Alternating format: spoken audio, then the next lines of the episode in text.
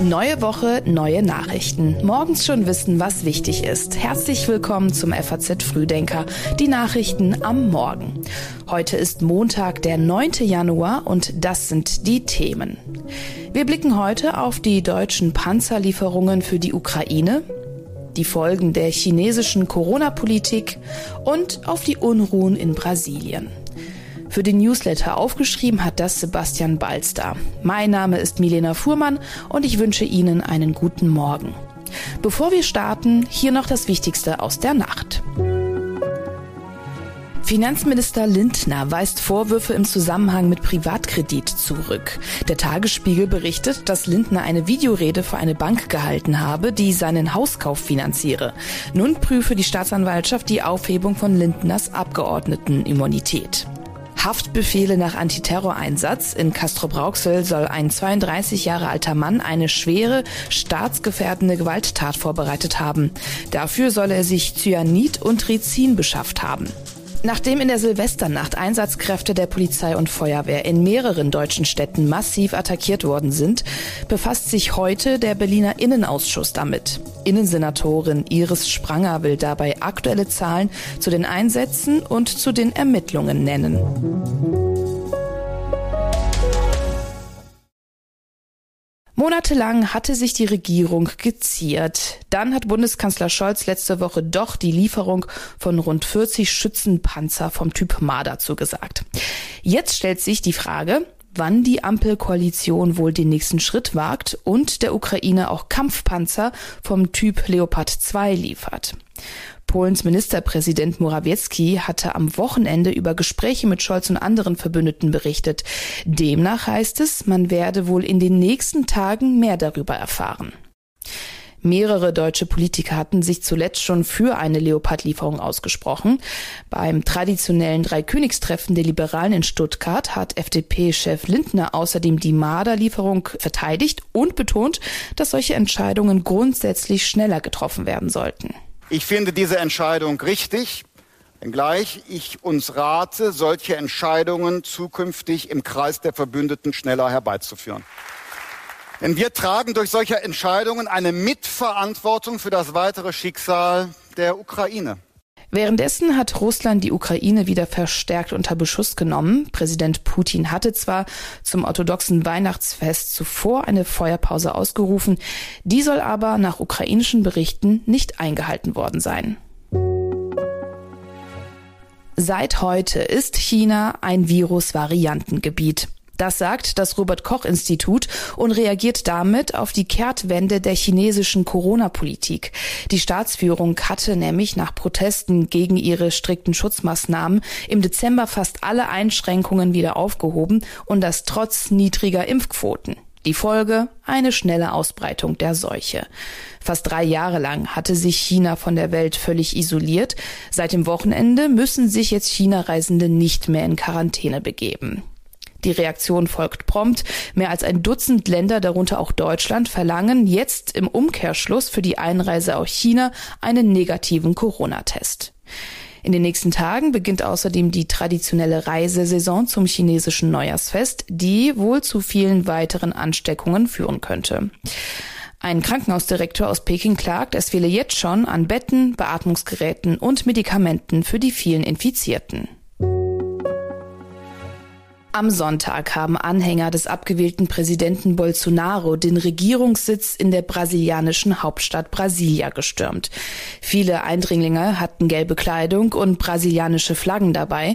Außerdem haben sie Fensterscheiben zerschlagen und erheblichen Sachschaden angerichtet.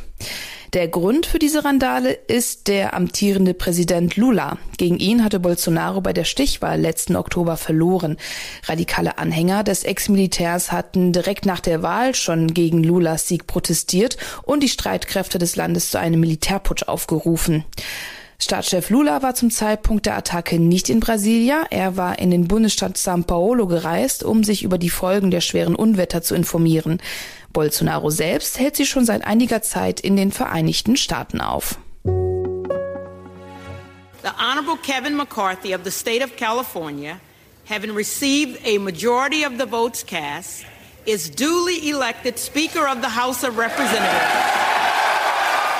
Große Freude im amerikanischen Repräsentantenhaus. Nach mehreren Wahlgängern wurde in der Nacht zu Samstag der Republikaner Kevin McCarthy zum Sprecher gewählt. Heute leitet er seine erste Sitzung. Und damit geht ein mehrtägiger parlamentarischer Ausnahmezustand zu Ende. McCarthy hatte nämlich wegen innerparteilichen Widerstands erst im 15. Wahlgang die nötige Mehrheit der Stimmen bekommen. Seit dem Bürgerkrieg im 19. Jahrhundert hatte es nicht mehr so lange gedauert, das dritthöchste politische Amt in den Vereinigten Staaten zu besetzen. Dass er das noch hinbekommt, daran hat McCarthy aber nie gezweifelt, wie er in seiner Antrittsrede erklärt hat. Ich hoffe, dass diese Woche eine Sache klar geworden ist. Ich gebe niemals auf. Außerdem hat er angekündigt, gegen die in seinen Worten verschwenderischen Ausgaben Washingtons einzutreten und die steigenden Schulden bremsen zu wollen. Schon heute soll ein Gesetz zur Finanzierung der Bundessteuerbehörde rückgängig gemacht werden, was eine erste direkte Konfrontation mit der Regierung des demokratischen Präsidenten Biden bedeutet. Nach McCarthys Willen soll außerdem bald über ein Gesetz zur Sicherung der Grenze zu Mexiko abgestimmt werden. Der Amtsantritt McCarthys fällt passenderweise mit einer Reise von Präsident Biden nach Mexiko zusammen. Ab März gilt die Gaspreisbremse. Dann wird der Gaspreis für Privathaushalte auf 12 Cent je Kilowattstunde subventioniert und zwar für 80 Prozent des Vorjahresverbrauchs. So die Idee der Bundesregierung. Aber offenkundig liegt der Gaspreis jetzt viel niedriger als von der Regierung erwartet. Eingeplant wurden 56 Milliarden Euro, was auf einen angenommenen Preis von 20 bis 22 Cent je Kilowattstunde schließen lässt. Gasversorger haben im Dezember Neuverträge für durchschnittlich 16,4 Cent angeboten. Es gibt auch günstigere Angebote. Wenn das jetzt so bleibt, ist die eingeplante Subventionssumme um viele Milliarden Euro zu hoch und die Preisbremse könnte dann wiederum unerwünschte Folgen haben. Erwünscht war nämlich, dass die Begrenzung der Subvention auf 80 Prozent des Vorjahresverbrauchs noch genug Anreiz zum Energiesparen und auch zur Suche nach günstigeren Versorgern geben würde. Das schlägt aber jetzt bei den üblichen Preisen aber kaum noch zu Buche. Die Wirtschaftsweise Veronika Grimm fordert in der FAZ deshalb eine Kampagne der Regierung, die zum Anbieterwechsel animiert. Er ist erst 38 Jahre alt, sieht die Zeit aber schon reif für einen Rückblick auf sein eigenes Leben. Die Rede ist von Prinz Harry. Morgen erscheinen seine Memoiren unter dem englischen Titel Spare, zu Deutsch Reserve.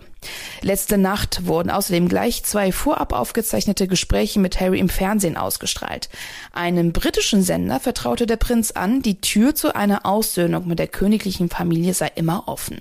Einem amerikanischen Sender hingegen warf Harry seiner Familie vor, nicht entschlossen genug gegen die rassistischen Anfeindungen gegen seine Frau Meghan vorgegangen zu sein. In Spanien war Harrys Buch außerdem schon am Donnerstag kurzzeitig in einigen Buchläden erhältlich, angeblich aus Versehen. Seitdem berichten britische Medien ziemlich eifrig über pikante Details. Besonders Prinz William, der Bruder von Harry, kommt demzufolge ziemlich schlecht weg in dem Buch. Harry bezeichnet William demnach als seinen geliebten Bruder einerseits, andererseits aber auch als seinen größten Gegenspieler. Und wie jeden Montag bekommen Sie hier noch einen kurzen Blick darauf, was in dieser Woche wichtig wird. Wegen der Pannen bei der Wahl zum Abgeordnetenhaus im vergangenen September dürfen die Berliner ihr Parlament jetzt schon wieder neu wählen. Heute eröffnet die regierende Bürgermeisterin Giffey für die SPD den Wahlkampf. Der Weiler Lützerath in Nordrhein-Westfalen soll dem Tagebau weichen. Umweltaktivisten wollen das verhindern und haben deswegen den verlassenen Ort besetzt. Der Konflikt ist ziemlich festgefahren.